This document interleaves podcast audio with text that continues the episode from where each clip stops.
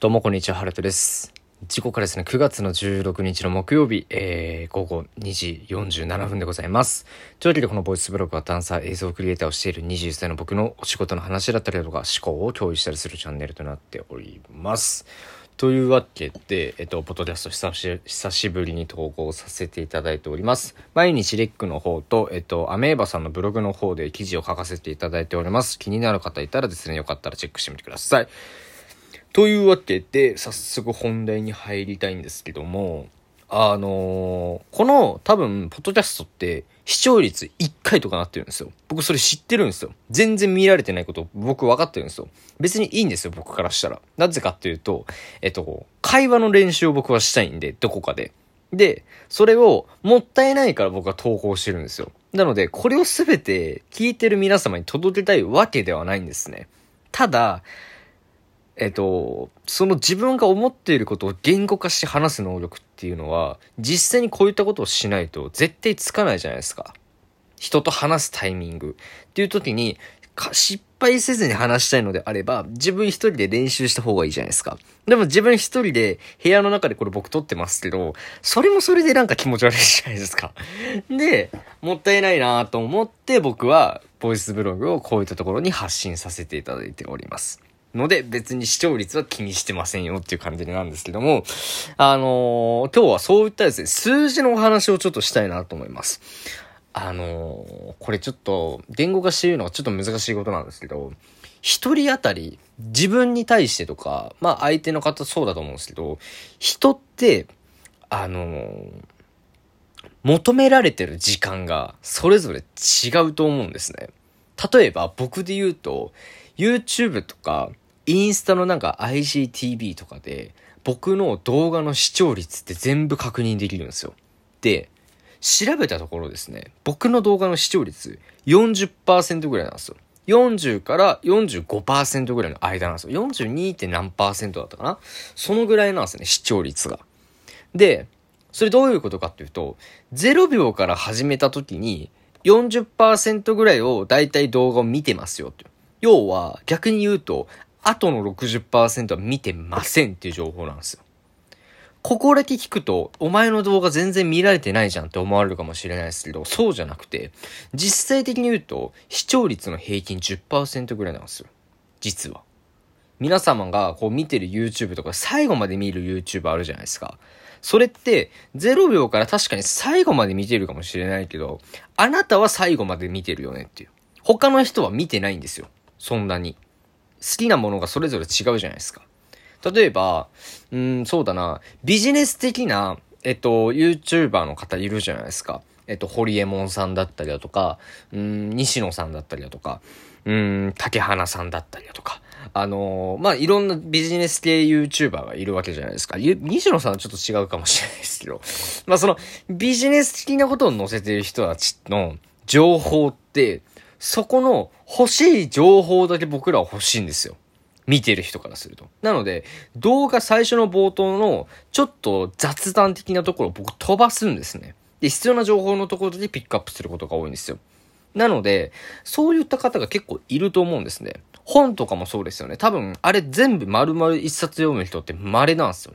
意外といないんですよ。本をたくさん読んでる人は多分必要な箇所だけ読んでます。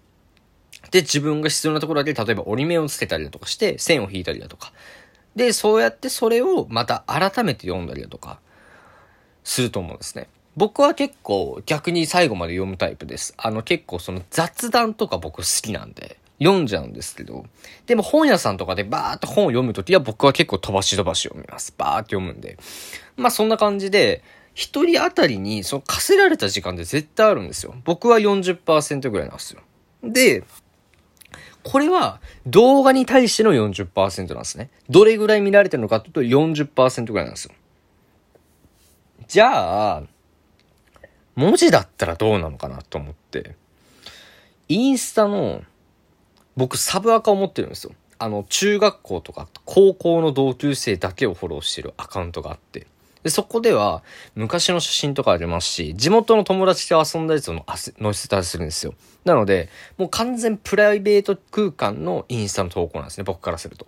で、それをそのインスタのアカウントがあるんですけど、そこに僕たまに長文の文章載せるんですよ。ブログに書いてる記事をそのままコピペしたやつをペタッと貼ったりするんですけど、そういった長い文章で雑学を僕が話してるのは平均いいね5ぐらいなんですよ。で、フォロワーが多分100人ぐらいなんですよ。なんで、いいねされる確率が5%なんですね。シンプルに。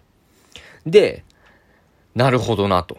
では逆に、何にも文字投稿しなくて、いい写真だけを投稿したらいいねどれぐらいつくんだろうと思って投稿すると、2から3ぐらいなんですね。2%から3%ぐらいなんですよ。ぐらいしかいいねつかないんですよ。これ面白くないですか意外と。で、もっと言うと、えっと、ちょっとバカみたいなふざけた投稿。例えば、昨日投稿したので言うと、猫ちゃんと僕道端で会ったんですけど、その猫ちゃんと一緒に写った写真を投稿したんですよ。で、僕、猫めちゃくちゃ好きなんですけど、猫ちゃんがこう、歩い、正面から歩いてきて、おはようって僕、声かけてるんですよ。動画撮りながら。で、最初の方は猫ちゃん可愛かったんで、赤ちゃん言葉みたいに、おはようみたいなこと言ってたんですけど、メスだと分かった瞬間に、おはようって、ちょっと、イケボで言ったよっていう、ただの冗談を踏まえて僕投稿したんですよ。そしたら、いいねが12、3件ぐらい来たんですよ。いいね率10%超えてるんですよ。これって、何なのかなって考えたときに、どうでもいいことだった方が、僕の場合いいねが稼げるんですよ。なので、真面目な投稿するよりも、何も書かないよりも、ちょっとふざけた投稿の方が絶対いいね来るんですね。もっと言うと、例えば、おじいちゃんと昼飯行ったとかもいいねつくんですよ。なので、何が言いたいかというと、人は映像で記憶しないんですよ。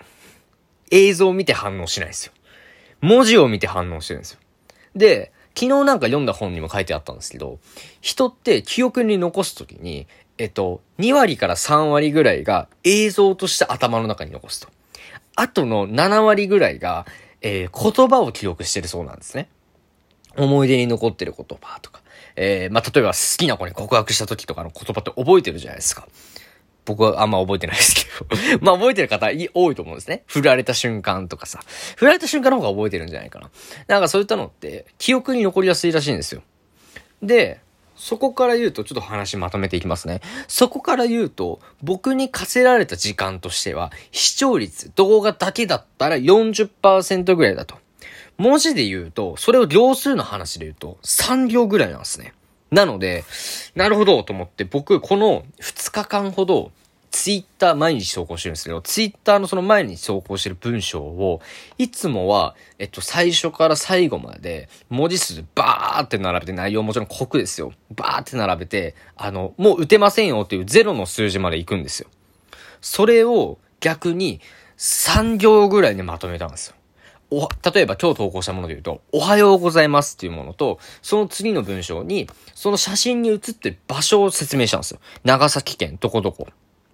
何々神社っていうの情報を入れて、最後にこの写真に対して自分がどう思ってるのかっていうことを書いたんですね。だからその写真が、えっと、お水の上にお花が浮いてる写真だったんですけど、あの、秋の季節ですねっていう投稿をしたんですよ。するとどうなるかっていうと、いつもの大体のいいね数って100ぐらいなんですよ。僕フォロワー2000人ぐらいいていいね100ぐらいなんですよ。その2日間で投稿したものは、合計でいいね500超えてるんですよ。350いいねぐらいと150いいねぐらい。リツイート数で言うと多分ね、60から70ぐらいの投稿なんですよ。っていう感じで、なるほど、視聴率っていうのはこういったところなんだ。僕に課せられた時間は3秒ぐらいだっていう。それはそうですよね。だって知らない人間が投稿してるのツイッター多分おそらく見てるんで、3秒ぐらいでちょうどいいんですよ。それ以上の情報いらないですよ。僕が、昨日ね、こういったことがあって楽しかったんだよねって情報って別にいらないですよ。その人たちからすると。なので、だいたい3秒ぐらい。で、視聴率40%ってなった時に、昨日僕、YouTube の方に、えっと、動画を投稿させていただいてるんですけど、動画の内容が今週の、えっと、土曜日に公開予定のブラックピンクのキルディスラブっていう楽曲でカバーダンスを行っている4人のダンサーの映像のメイキングビデオを昨日 YouTube の方に投稿したんですね。で、えっと、投稿して、そこでも、その投稿するにあたって、僕が伝えたいことって、メイキングをたくさん見てもらいたいじゃないんですよ。何かというと、9月の18日に動画を公開しますよっていう告知をしたかったんですね。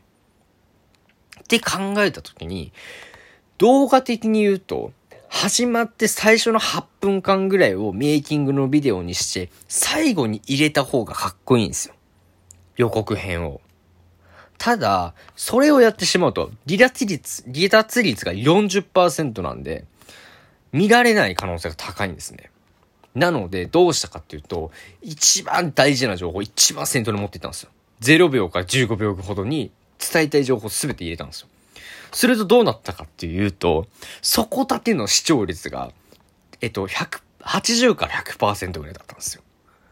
間的に言うと。80%超えてるんですね。で、離脱率が20何ぐらいなんですよ。で、それって前提のどれぐらいの数字なのかっていうと、1分30秒ほどなんですね。なので、なるほどと。僕はここで何が言いたいかっていうと、伝えたい情報はもう伝えてるんですよ。15秒ぐらいで。もう僕そこが載せれればいいんですよ。なので、今回の戦略は成功したんですよ。なので、もしかしたら9月の18日に見てくれる人数が多いかもしれない。少なくともちょっとだけ。っていう感じなんですね。そこの冒頭の方で僕はもう全てを叩き込んでるんですよ。で、だけど最後にも何か入れたいじゃないですか。なので、最後の方には、続きは概要欄の方から見れますよ。っていう情報と、最後に、スクリーンショットをできる瞬間を作ったんですよ。ファンの子たちが。その子、女の子たちってファンを抱えてるので、その子たちが投稿したも、あ、その子たちの映像を見たファンの子たちが、スクショをできる瞬間を作ったんですね。で、それを僕は SNS に載せて欲しかったんですよ。実際に載せた方がどれぐらいいるのか僕わかんないですけど、スクリーンショットタイムっていうものを作ると、動画をお持ち帰りすることができるんですね。大体みんな、その動画を作ったら、えっと、動画を見たら、画面録画するんですよ。みんな。で、例えば好きな YouTuber の方だったらスクリーンショットするじゃないですか。画面を止めて。だけど、ダンスの動画って躍動感がありすぎて、止めても基本的にちょっとブレてるんですよ。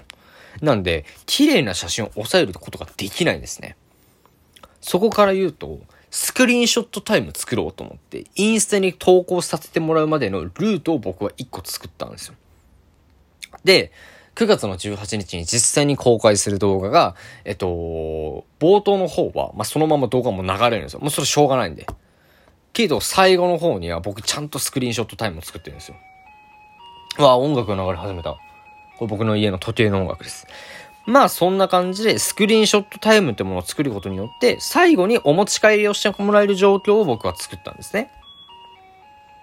はい、曲が終わりました。はい、そんな感じで自分に課せられた時間はどれぐらいなのかっていうのを把握した上で僕は何事も行った方がいいと思うんですよ。いろんなことをね。これすごく大事な情報だと思うので、よかったら皆様使ってください。パクってください。はい、ということで以上でございます。ありがとうございました。ハルトでした。